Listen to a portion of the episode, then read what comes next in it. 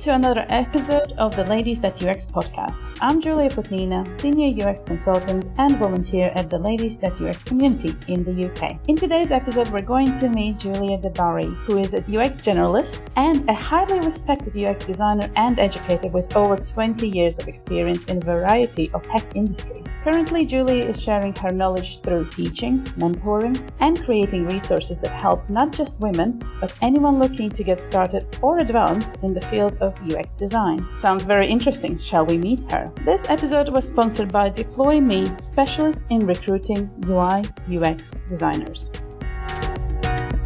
Welcome to the Ladies That UX in English podcast, a friendly, welcome, and collaborative organization of intelligent and curious women who push UX boundaries, develop skills, and promote talent by supporting each other. Welcome, Julia. Thank you for being here with us today. Thank you for having me. I'm really excited to be here and I appreciate the opportunity and I look forward to sharing what I can that I hope will be useful to other people. We would like to know your story from the beginning. Can you tell me about your journey into the UX design? Yeah, it's interesting because people ask me this. I got a lot of questions from UX, people who are UX transitioners and transitioning from a previous career. And sometimes I feel a little bad because I am not a transitioner. I basically started right out of college. I went to two different colleges, like one right after another, and I'm probably the only not smart person. And then I got two bachelor's degrees. I didn't think to like go further up the chain, but my first degree was in something called human ecology, which is actually really interesting because it's really related to UX. Basically, I studied how humans interact with environments, whether it's environmental like nature or housing. And so I took everything from philosophy to psychology to urban planning. So it was a very interesting art kind of thing program.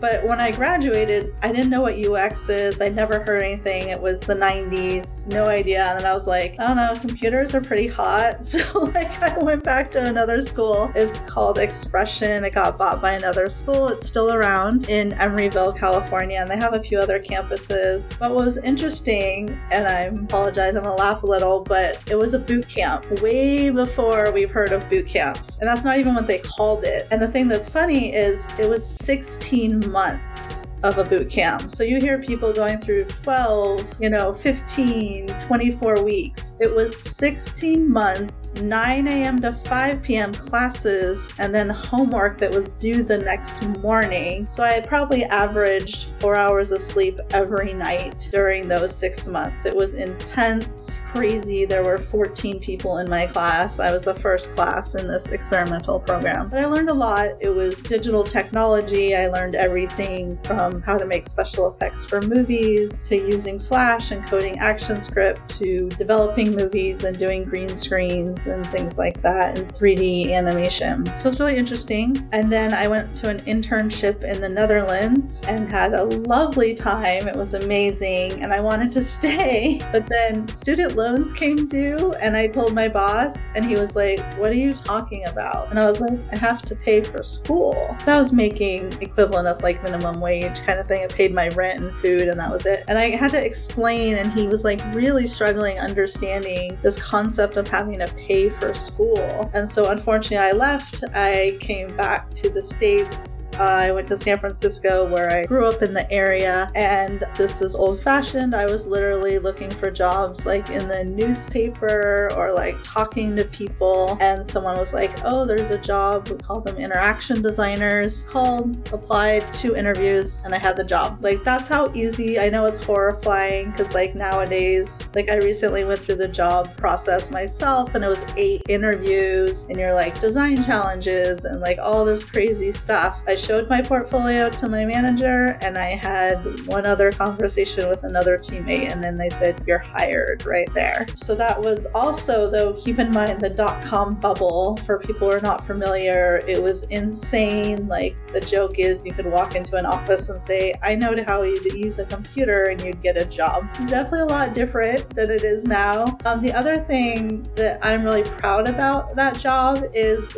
we were building what we would now call call a SaaS application, which was not a term back then at all. We actually called it an ASP or Application Service Provider. It was a subscription based model where you could make your own website using the browser. Think Squarespace or Webflow or something like that. It was all drag and drop. You can make, you know, for small businesses or individuals who want to make like their own company websites or, you know, portfolio website. And I designed a lot of the application and the functionality. I did a lot of coding at the time too. I worked there for three years. And then I just hopped around different jobs in San Francisco for 20 years because I didn't know like why I call myself a generalist is I didn't know what was the best thing to do. There were so many opportunities. I did like research, I did UX design end to end. I worked for small companies, I worked for enterprises, I worked freelance, I worked as a contractor, and I just couldn't really find my right fit in all these tech companies. I've tried UX writing, I've tried design program manager, and I like all of these things, but I haven't found this is what I want to do. I love UX. I would definitely be one of those people that I would do it without being paid. I want to die doing UX.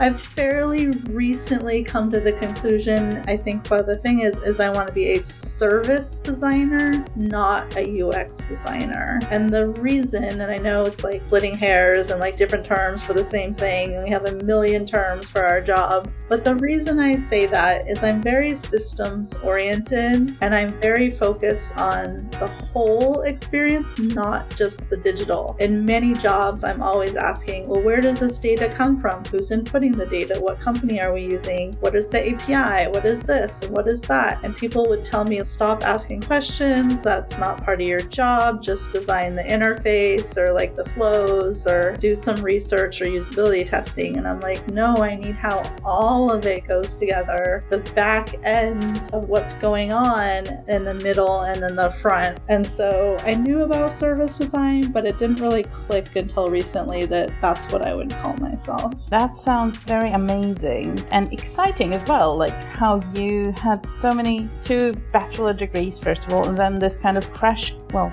not crash course, but 16 months crash course intensive study of digital, anything digital. That sounds so interesting. And then you had this job with two interviews, and boom, you got a job in 90s. That bubble thingy. It sounds like an impressive journey, and you've definitely met loads of people. You've worked with loads of people. You went to this 16 month study, 14 people class or group. So let's talk about a bit of challenges as well. So, what kind of challenges have you faced as a woman? In tech industry and how did you overcome that? Yeah, that's a really interesting question. I think a lot of people will relate. So probably first and this included school, but I'm to start from like after graduating. My first few jobs, all the way till I would say like 2011, I was very quiet, never spoke up, never led meetings. If I did have a suggestion, I would tell someone else on my team and then like have them make the suggestion. I was super, super shy, super quiet, like no one wants to listen to what I have to say. I remember in one place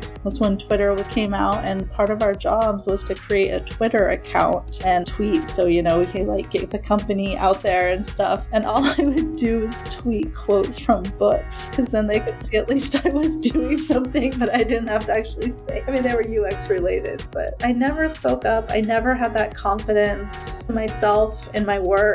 I think part of it might have been just because it had been so easy to get that first job and I was a little like, why did that happen? And then, you know, I struggled to get other jobs just like people in the past. I've had good experiences and bad experiences. And I was so focused on learning so many different things. Like, I remember at one job, people are like, just stay in your lane. You're just supposed to do the design. Don't ask about research. Don't ask about usability testing. Someone else will do that. Just stay in your lane. And that really frustrated me. And so I really felt like, okay, I just won't say anything. I won't speak up. And then uh, I was like, I think 2011, and I got a job in an enterprise company called VMware. And it's a little odd because VMware has a huge centralized UX team. I think they have like 80 people. Huge. But I didn't get hired on that team. I got hired on a special project. And they specifically said they did not want someone on their own UX team because they felt like they all thought the same same way and they wanted someone with a different way of thinking. And that was one of those ones like, yeah, I had five interviews. I think I had a design challenge. I had to show my portfolio stuff. And I got the job and I had a boss, but he was, so it was just me and my boss as far as like the design team. But my boss was definitely full on visual designer. Like, I don't even know if I could say UI. I would just say like visual designer. And so I kept asking, like, well, what about research and what about this? And he was like, I don't know, like, just figure it out. And so basically, I felt for like a year that like I ran the full design process for a team of 45 developers, eight product managers, six QA. It was a team of 100 people. And basically, I was the only actual like UX person. And I did the end to end process. So I think that gave me a lot of confidence. And it was one of those products that was brand new. Someone higher up had this amazing idea that we're making this new product that like no one's ever done before. I really hurt their feelings when I did a competitive analysis and found out that wasn't remotely true. You know, I think I just gained a lot of confidence from that. And then also in classic product development or whatever you want to say that we do, they're like, okay, well, we're not the only people doing this, so let's throw 10 more features at this product so it'll be special and different than all the other products out there. It just became a total feature factory. And so I just realized that's not logically clear thinking. They're reacting emotionally instead of how are we going to sell this product or make something that people actually want. And what's interesting, I don't know if they still do it, VMware would actually do this thing is if someone had an idea for a product and it's a couple months in, they write a press release ahead of time and send it out as sort of motivation to the team deliver. And we had to rewrite so many press releases because things were changing. It was pretty funny. So I think that's what gave me the confidence. And then, you know, I think as women, we definitely have that thing where men talk a lot. And men,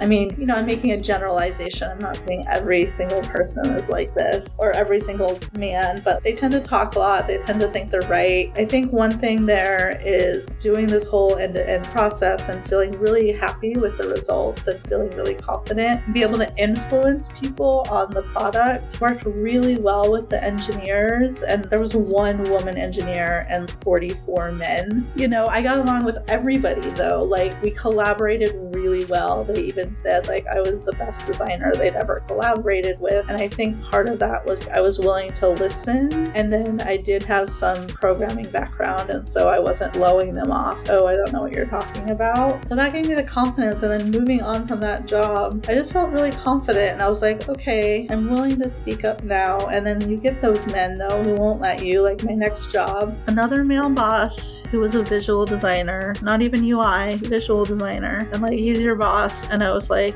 I know so much more than you do. But then really having to think, like, fragile egos and stuff. And I think in that space, so like 2012 to 2016, was really learning how to adapt the way I speak and the way I present information to a male audience. So it took practice as it wasn't something I figured out. I made mistakes. Um, I'll tell an embarrassing story, although it wasn't a guy. I was working somewhere and it was a woman PM, and she just, you know, someone who's just not good at her job. And I've never done this in my life. This was so out of character. I was having some personal stress at home and just lost it. And I literally yelled at her in front of the entire office about what a terrible PM she was and like how she should be embarrassed to even call herself a PM. And that was a real wake up call for me to also talk about this later like, not letting your emotions, like, you know it, but then when it actually happens and you make a mistake like that, don't let your emotions confuse your decisions or make you react in a way that doesn't reflect well on your team. I was leading a team at the time and stuff. And so, like, I immediately went and told my boss, who was the director, that I like made a mistake and I apologized. And like, nothing ever really came of it. But I immediately was don't let your personal life. I think as a woman, we can tend to be a little more emotional than men. I've cried at work like 20 freaking times over the years, you know? But just learning that, like, that's not a weakness. I think that's, I was learning in that time. It's not a weakness. It's like my own strength and my willingness to care and be passionate and want things to go well. Whereas men are more,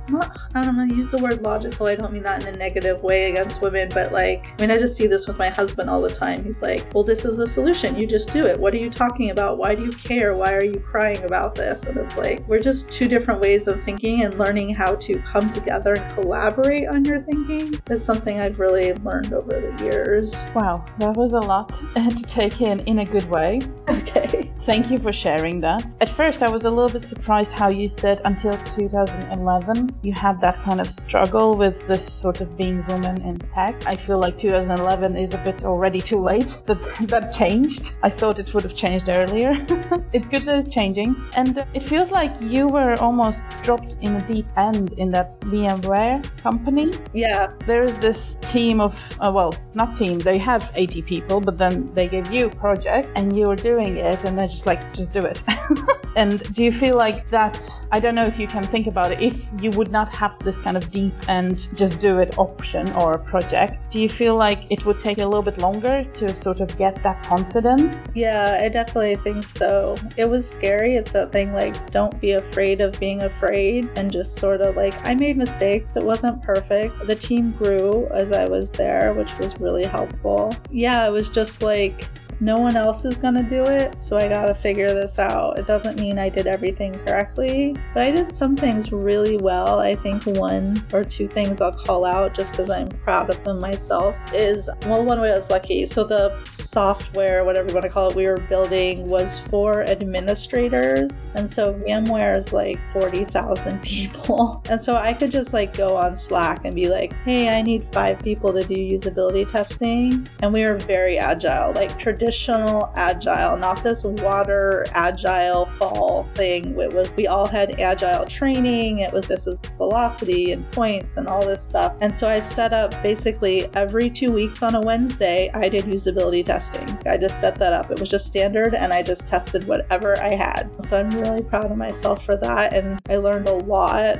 And then I'm also proud of, so I did interviews and like, you know, research and all that stuff. And I put it every single thing on the wiki. Like, I had the largest part of the wiki for our project than anyone. I was super transparent about everything I learned and like where you could find more information and why I made the decisions I did. And I think that also helped, like, especially PMs begin to trust me and stuff like that. Those are great examples to share and should be proud what you've done. So, a few things to take from this, like as if learning a little bit or advice, I guess, for people. I feel like like one of the things is adapt the way you speak. So being woman in tech, I'm talking about.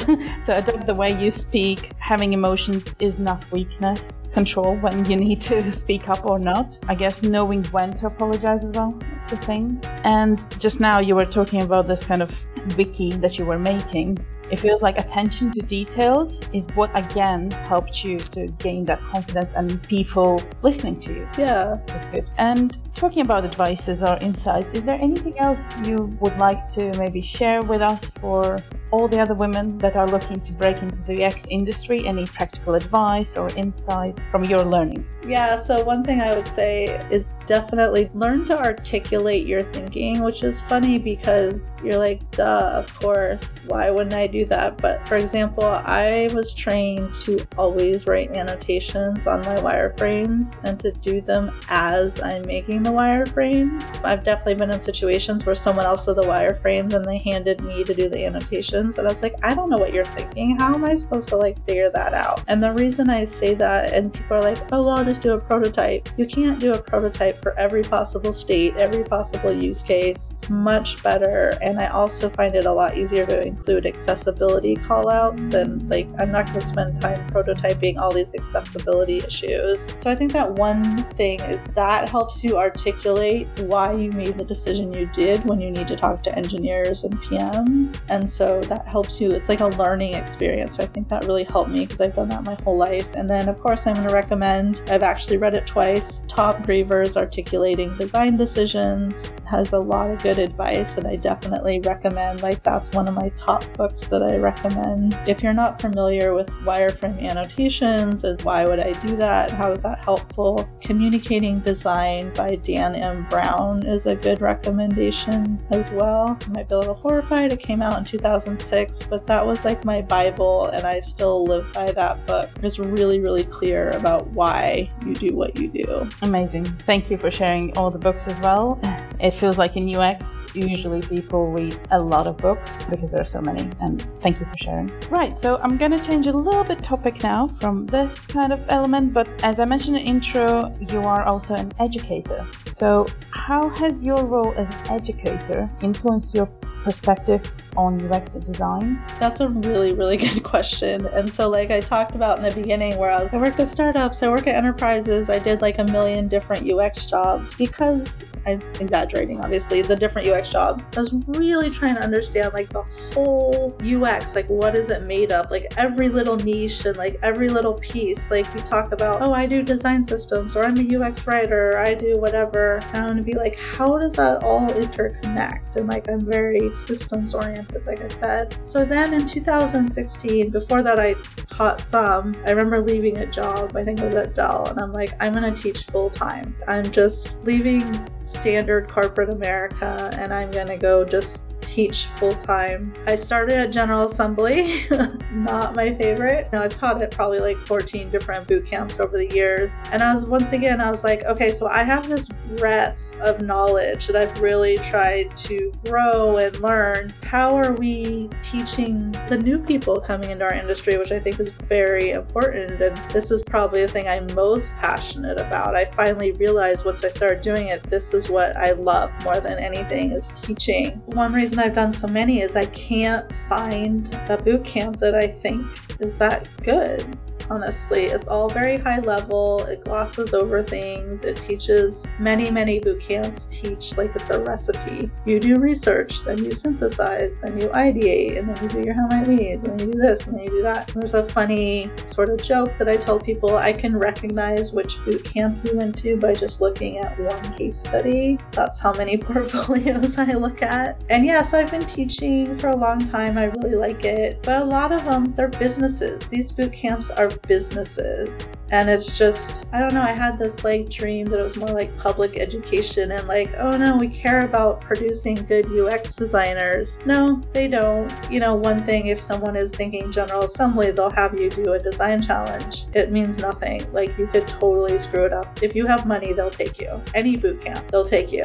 Thank you. So, so you mentioned loads of examples already from accomplishments as well. You were really proud on what you've done at VMware, which sounds seriously impressive, and the other jobs. Could you tell us about a project or accomplishment, something extra maybe, that you consider the most significant in your career? Well, definitely the VMware project was definitely most significant. Another one I would say is like I talked about that first job I got, which was actually a startup. There were a million startups back in the dot com bubble. It was like nothing new. And just a funny little story and why I feel like that was an accomplishment and it really affected my future way of thinking about work is I've always been very studious and learning a lot and very high productivity. Sorry, I'm not saying that word right. So this first job, I got it. It was great. You know, 50, 60 of us. Half six months in, they laid everybody off. Dot com bubble burst. And like pink slip parties, office furniture, computers on the street, people carrying boxes home. It was just like, ugh. I got laid off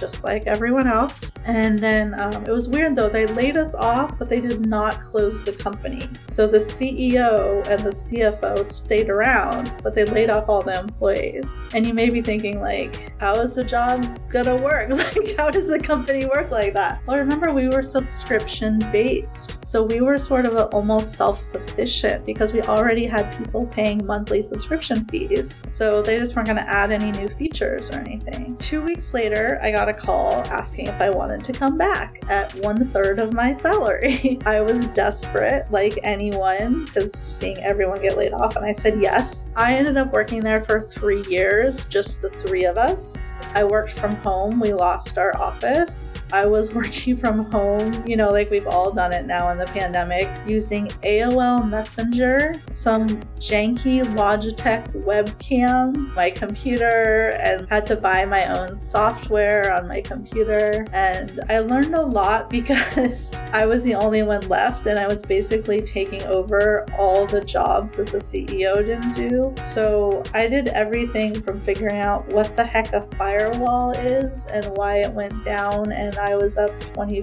eight hours trying to figure it out with a physical book because I didn't have internet access inside the uh, what it's called, the place where all the servers are, co-location server. I can't remember what it's called. There's just millions of servers. It's a big cement thing, and you can't have any internet connection. So going to Borders and buying books and like working, I worked 18 hours a day, seven days a week because I was just doing so many jobs. And then also I took a second job at the same time. I worked at Adobe, and uh, what's funny is that they weren't supposed supposed to know that I was still doing this other job, but the CEO worked there as well. It's this whole like complicated thing. But I would have to answer customer support calls, and you know, you might go into like a little office or something, but it was like so many people. I would hide under my desk and try and talk really quietly to answer customer support calls. And so, just some of the craziness I dealt with for three years, that in a way gave me confidence. Maybe not as a UX designer, but like you could throw anything my way and I could take care of it. I mean, there are so many more stories I can say of some of the like most insane things I did. I mean, not insane in a bad way, but just like I was 24 years old and I was basically helping running this company get us new customers, building, programming, wireframing, doing everything, figuring out how servers work. And, you know, I learned PHP and like all these other C sharp languages and stuff, which I had no idea of and just figured it out. Wow, uh, that sounds crazy in a good way as well. First of all, I don't know how you found time to do two jobs based on what you just said, but also you were doing literally learning on the job that people say nowadays. But also, so much knowledge. You have so much knowledge now based on all your experiences. So it goes a little bit into my next question. We mentioned earlier at the start of podcast that you call yourself UX generalist, and you did say that you were just doing different jobs UX writing, research, design, you name it, everything. So, could you elaborate a little bit more on this term UX generalist because it still is around? People are still using it. So, what do you think about this term? Yeah, no, it's funny because it used to be a lot more popular in the early 2000s, like mid 2000s, and now I hardly ever hear it. And when I say it to like hiring managers, they sort of give me this poo poo look like we don't want a generalist unless you're working at a really tiny startup. And I just didn't know what to call myself because I can do like so many different related jobs in UX that I'm like jack of all trades, but I don't want to use the word jack of all trades, you know, like a little bit of everything UX. And it's funny, I'll talk sometimes and they're like to people and they'll be like, but don't you, you know, want like real depth and, you know, like that whole T shaped thing And I'm like, I feel I have a ton of depth with like really specific stuff like wireframing and user flows and like that and information architecture, like that section. I could write a book on that, no problem. I feel like I have some depth. I'm not a total lightweight and just here and there. So that's why I use the term, but I definitely noticed in the hiring process, especially like the larger company you go for, they don't want a generalist. They want a specialist. And unfortunately, if you're just transitioning, you're like, I don't know what that is. How do you like how do you want me to answer that question? Like if you're just starting out. And so I think just use that as a catch-all term, but I actually keep a spreadsheet and I've currently at 78 terms for in general for our job. In general, like just using UX as an umbrella. So I really feel like it doesn't matter what you call yourself. And then one little tip I'll give like for, you know, if you're applying for a job is like your LinkedIn, you can only do so much. But for your resume, I always change. So the top has my name, excuse me, and then underneath it is like the title. I always change that title to match exactly the title of the job description, just for like keyword matching. And I've even had it say something like really dumb because that's what they call this job. and then same with your LinkedIn, you do not need to call yourself the actual title you were called at work like that. Use that to tell your story. No one checks on it. If you wanted my actual title at VMware, it was Staff Engineer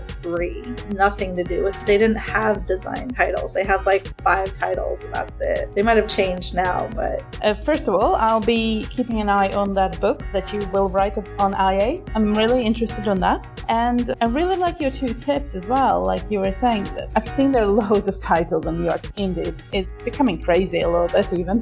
But it, I like how you said on CV, change the title every time for that job description you're applying for. It's simple as. I have thousands of copies of my resume just for it. That's like the one thing. Because remember, I worked as a recruiter for a while. I don't know how bots are. All it did was weight resumes, but we had this like ancient program from the 80s. But in the end, most of the time, unless you're really low weighted, a human looks at that. And as a recruiter, you usually have a checklist of what the hiring manager wants. And you just want to make it as easy as possible for them to be like, oh, you have the same title as the job. Check. The other thing I do is I change the language in my resume to match the language of the job description. So, like, there was something the other day and it's just like not a word I would have ever used. And it's like stuff I've done, but it was like really weirdly worded through that, like in the section in my resume where like would have called for it. You know, don't make things up, don't lie, but the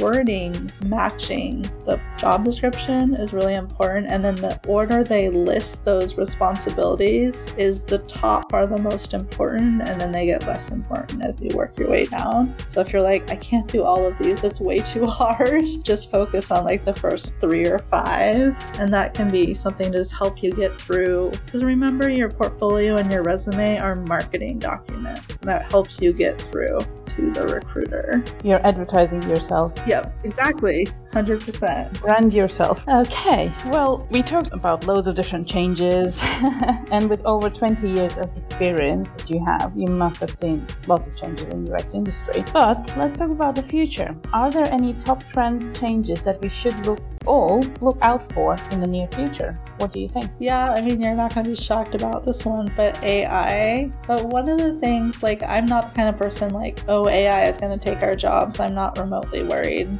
at all. What I do think it's going to be more like how to use AI to make certain parts of your job go more quickly. And part of that is how to write good prompts. And I have actually seen a few jobs AI engineering prompt writer like that's a job now.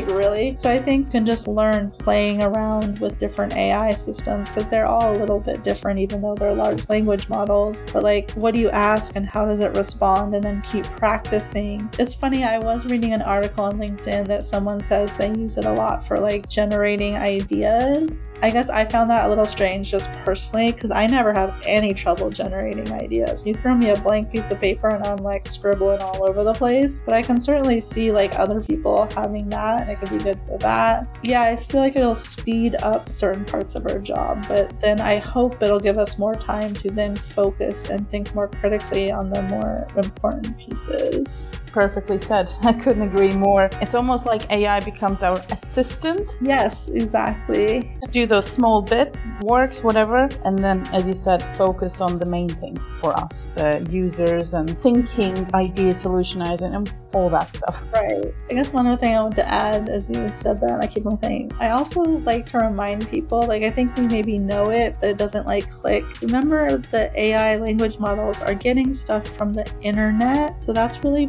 biased. And as a woman, it's coming in as white male biased. So you may ask it something like generate some ideas, but those are like not fully representative of the population. Um, something about women in silence, and it talks so much about male bias. I think it's really important to read and understand, you know, other people's perspectives. And so that's something I can't remember if there's a question here, like learning a lot. Learning for me isn't always like, oh, I need to go learn a new skill like UX writing. It's learning about people and not just like psychology, which I learn a lot. I watch TikTok on a regular basis to see how different people in the world are living and thinking. I use AI. There's a thing called the human library where you can quote unquote check someone out for a half an hour, like a book, and just ask them questions. I hadn't heard of it before. I was in Thailand and I saw it and I was lucky to squeeze in and I asked Buddhist monk about the meaning of life. You know, you can ask anything, it's just whatever their topic. It doesn't have to be it be regular people. Like I just spoke to a lady who's living in Paris for 5 years who came over from Nigeria and just like what was her experience like. So learning isn't like, oh, it has to be this technical skill, but how can you expand your thoughts and your understanding? Amazing. And uh,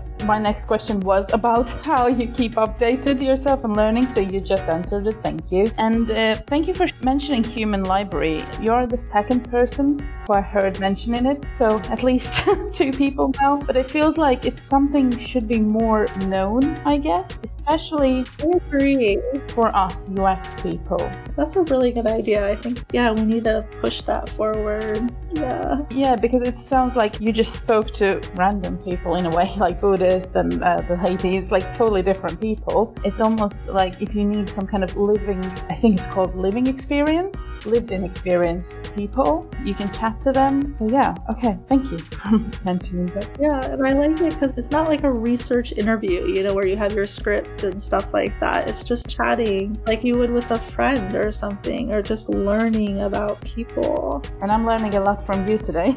so thank you for sharing things. Right, and talking about learning a little bit. So you did mention boot camps. So I'm going to go back to that a little bit. So there are now wide range of UX education platforms, and we also seen, well, at least I've seen in UK that the universities are offering UX courses, most likely globally, and at different levels: bachelor, masters, maybe there's PhD. Yep, actually, the Royal College of Art in London offers a PhD. There we go. In your view, what are the differences between going to the university or university route versus these boot camps that you mentioned already? Or maybe versus self learning through online tools or books or talking to humans? I really think, you know, so I would say the university, well, maybe not in Europe, but in America, the biggest thing is university is just way more expensive and way more time consuming. And normally I'd be like, oh, but you'll get a better education. But I've recently met some people who recently graduated with a bachelor's, and I was like, hey, I don't necessarily think you got a better education. it's not, but I think it's a very US thing. I wouldn't say that's true of other countries. So, university colleges, time consuming and money, but also very good with depth and accountability. So, I think that's good. And you'll have more in depth projects, I think, as well. Boot camps, shorter time frame so that's why I think people are just like, yeah, I'll just learn this stuff and I'll get a job. Not true. I wish people would be way more aware of this. They're faster, they teach you high level. I'm not saying they're bad. I'm not saying don't go to a boot camp, but just be eyes open and very aware of what you're going to get. It's an overview of UX and all the different generalist things I'm talking about. If you're looking for a boot camp, um, obviously, you know, price is a big concern. Used to work at Flatiron. I just looked up their latest price $18,000 for 15 weeks of a boot camp. I got a master's degree. That's almost double what my master's cost. And I'm like, that's ridiculous. Like, don't pay for that. One thing I think they also have with boot camps is they do have a lot of them. Not all of them have these job guarantees within six months, but take that with a grain of salt. That means that they're checking in on you. You have to do all these specific little tasks that they tell you to do. They check in with you every week, and then it only applies to certain metro areas. It's not like, oh, if you lived in like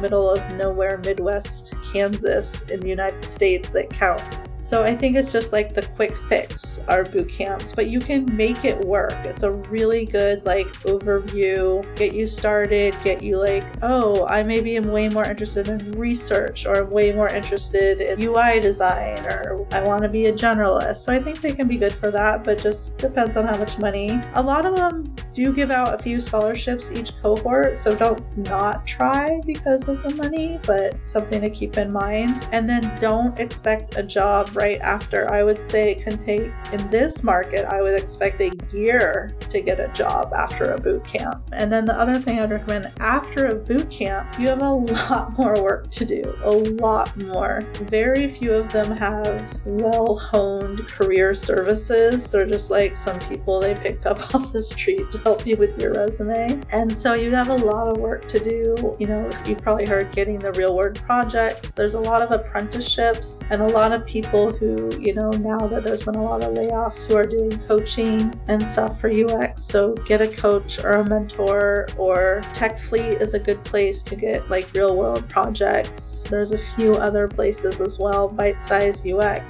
volunteering. I did like early in my career, I used Taproot Foundation to get volunteer projects. You can use Volunteer Match. Um, there's a lot of places. The thing with volunteer projects, I love them. I want to help and do good, but they're really disorganized. And like, it's not like, oh, I'm going to have a project done in a couple weeks. It's going to be a couple months just because you're not a high priority. And then self learning, I think that's fine. The hardest thing, A, it's the cheapest, but B, the hardest thing is accountability. So if you're not self motivated, I think that's obviously an issue. And then the other thing I think is you don't know what you don't know. So, how are you gonna like know what to go learn? There's lots of not great stuff out there. One thing you can do is download syllabi from all the different boot camps and use that as a starting point because they'll tell you at least like the topics and stuff. Coursera, I mean, go ahead, take the UX Coursera course. I think it's free or like $50 or something. I can tell you some things it tells you is,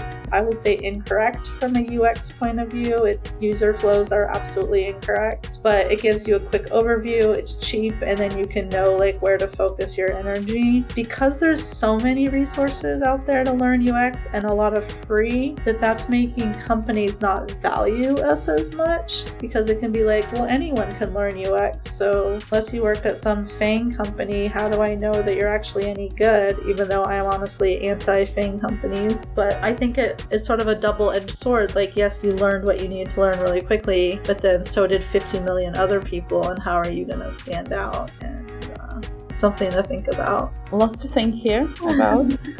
it feels like university and bootcamp. Your suggestion is, of course, is research first. Yep before you apply, of course. And it depends what you need at your stage in life, where you are. Right, yeah. Is it university or boot camp, like specific, like research, boom, quickly, six weeks, whatever it is? Yeah, exactly. Yeah, sounds good. And the self learning is quite an interesting point you mentioned about like that it devalues almost UX, that anybody can do free UX courses or cheap ones, you know? Well, I wouldn't say it's just self learning, I'd also say it's the boot camps as well. Mm-hmm. But I mean, I've met some great people who self learned and got great jobs. Like, I'm not saying none of these don't do them, just go in, like you said, do your research ahead of time, really focus on your end goal and what you need to get there. And amazing tip from you was to go and look at syllables yeah. on boot camps or unis uh, for your self learning and build your own learning process.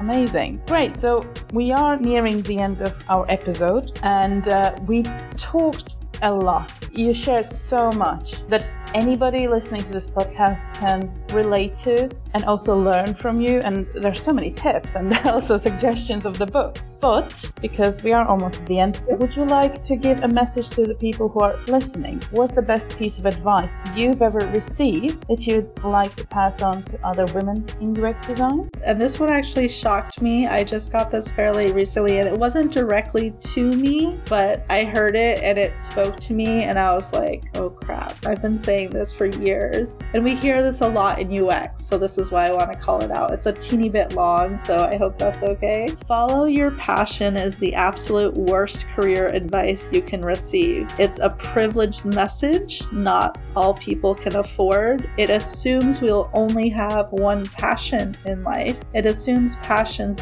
don't change with time. It assumes we already know what our passion is. It gives the impression that passion should come with ease, organically, or magically, that it's just there and we'll just naturally be good at it. Just because you have a passion for something does not mean that you are good at it. Once you shift your life's passion into a job, it just becomes a job and something you must be doing on a day to day basis to collect a paycheck. Instead, commit to learning and relearning what energizes and drains you. By dedicating yourself to what sparks your interest and what doesn't, you can more easily align with a successful career path that highlights your true talents. Sorry, that was sort of long. Long but very insightful, and I don't even have a word to say. it's like, as you were saying, shocking yeah, in a good way. like I literally gave a speech in college. I don't know, we didn't really have valedictorians, but something along those lines. And I remember giving a speech, and my first sentence was, Follow your passion and you will not fail. And now I look back at that, I'm like, Oh my God. I mean, I was like 20 years old, but still, I'm like, Oh my God, that was the worst advice I've ever given. But that's a learning now. Yeah, I learned. And from now, we change this. it's not one passion. and it's now going to be on a podcast, so hopefully it goes wider to the world. Yeah. uh, this advice. So thank you for sharing that as well. And if someone listening wants to get in touch with you, what is the best place to reach out to you? LinkedIn, I'm on there way too much. Little addicted there, have a problem. I do usually like don't accept like things really easily. So you just need my email, which is just jdebari at gmail.com, my first initial last name at gmail.com. Uh, you can email me directly. You can put that in LinkedIn, send me a message.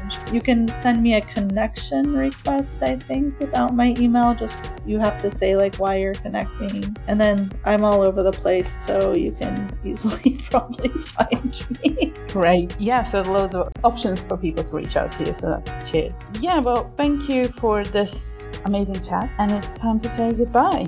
All right. Well, thank you very much, Julia. It was a joy to talk to you, and it was so fun to say Julia and Julia. Yes, thank you, Julia. It was lovely to talk to you as well. And uh, I'm going to leave this with loads of thoughts that I need to organize in my head now. But thank you. And thank you, everyone, for listening as well. Yes, thank you all. I hope you all are successful in your future, whatever that may be. Thank you.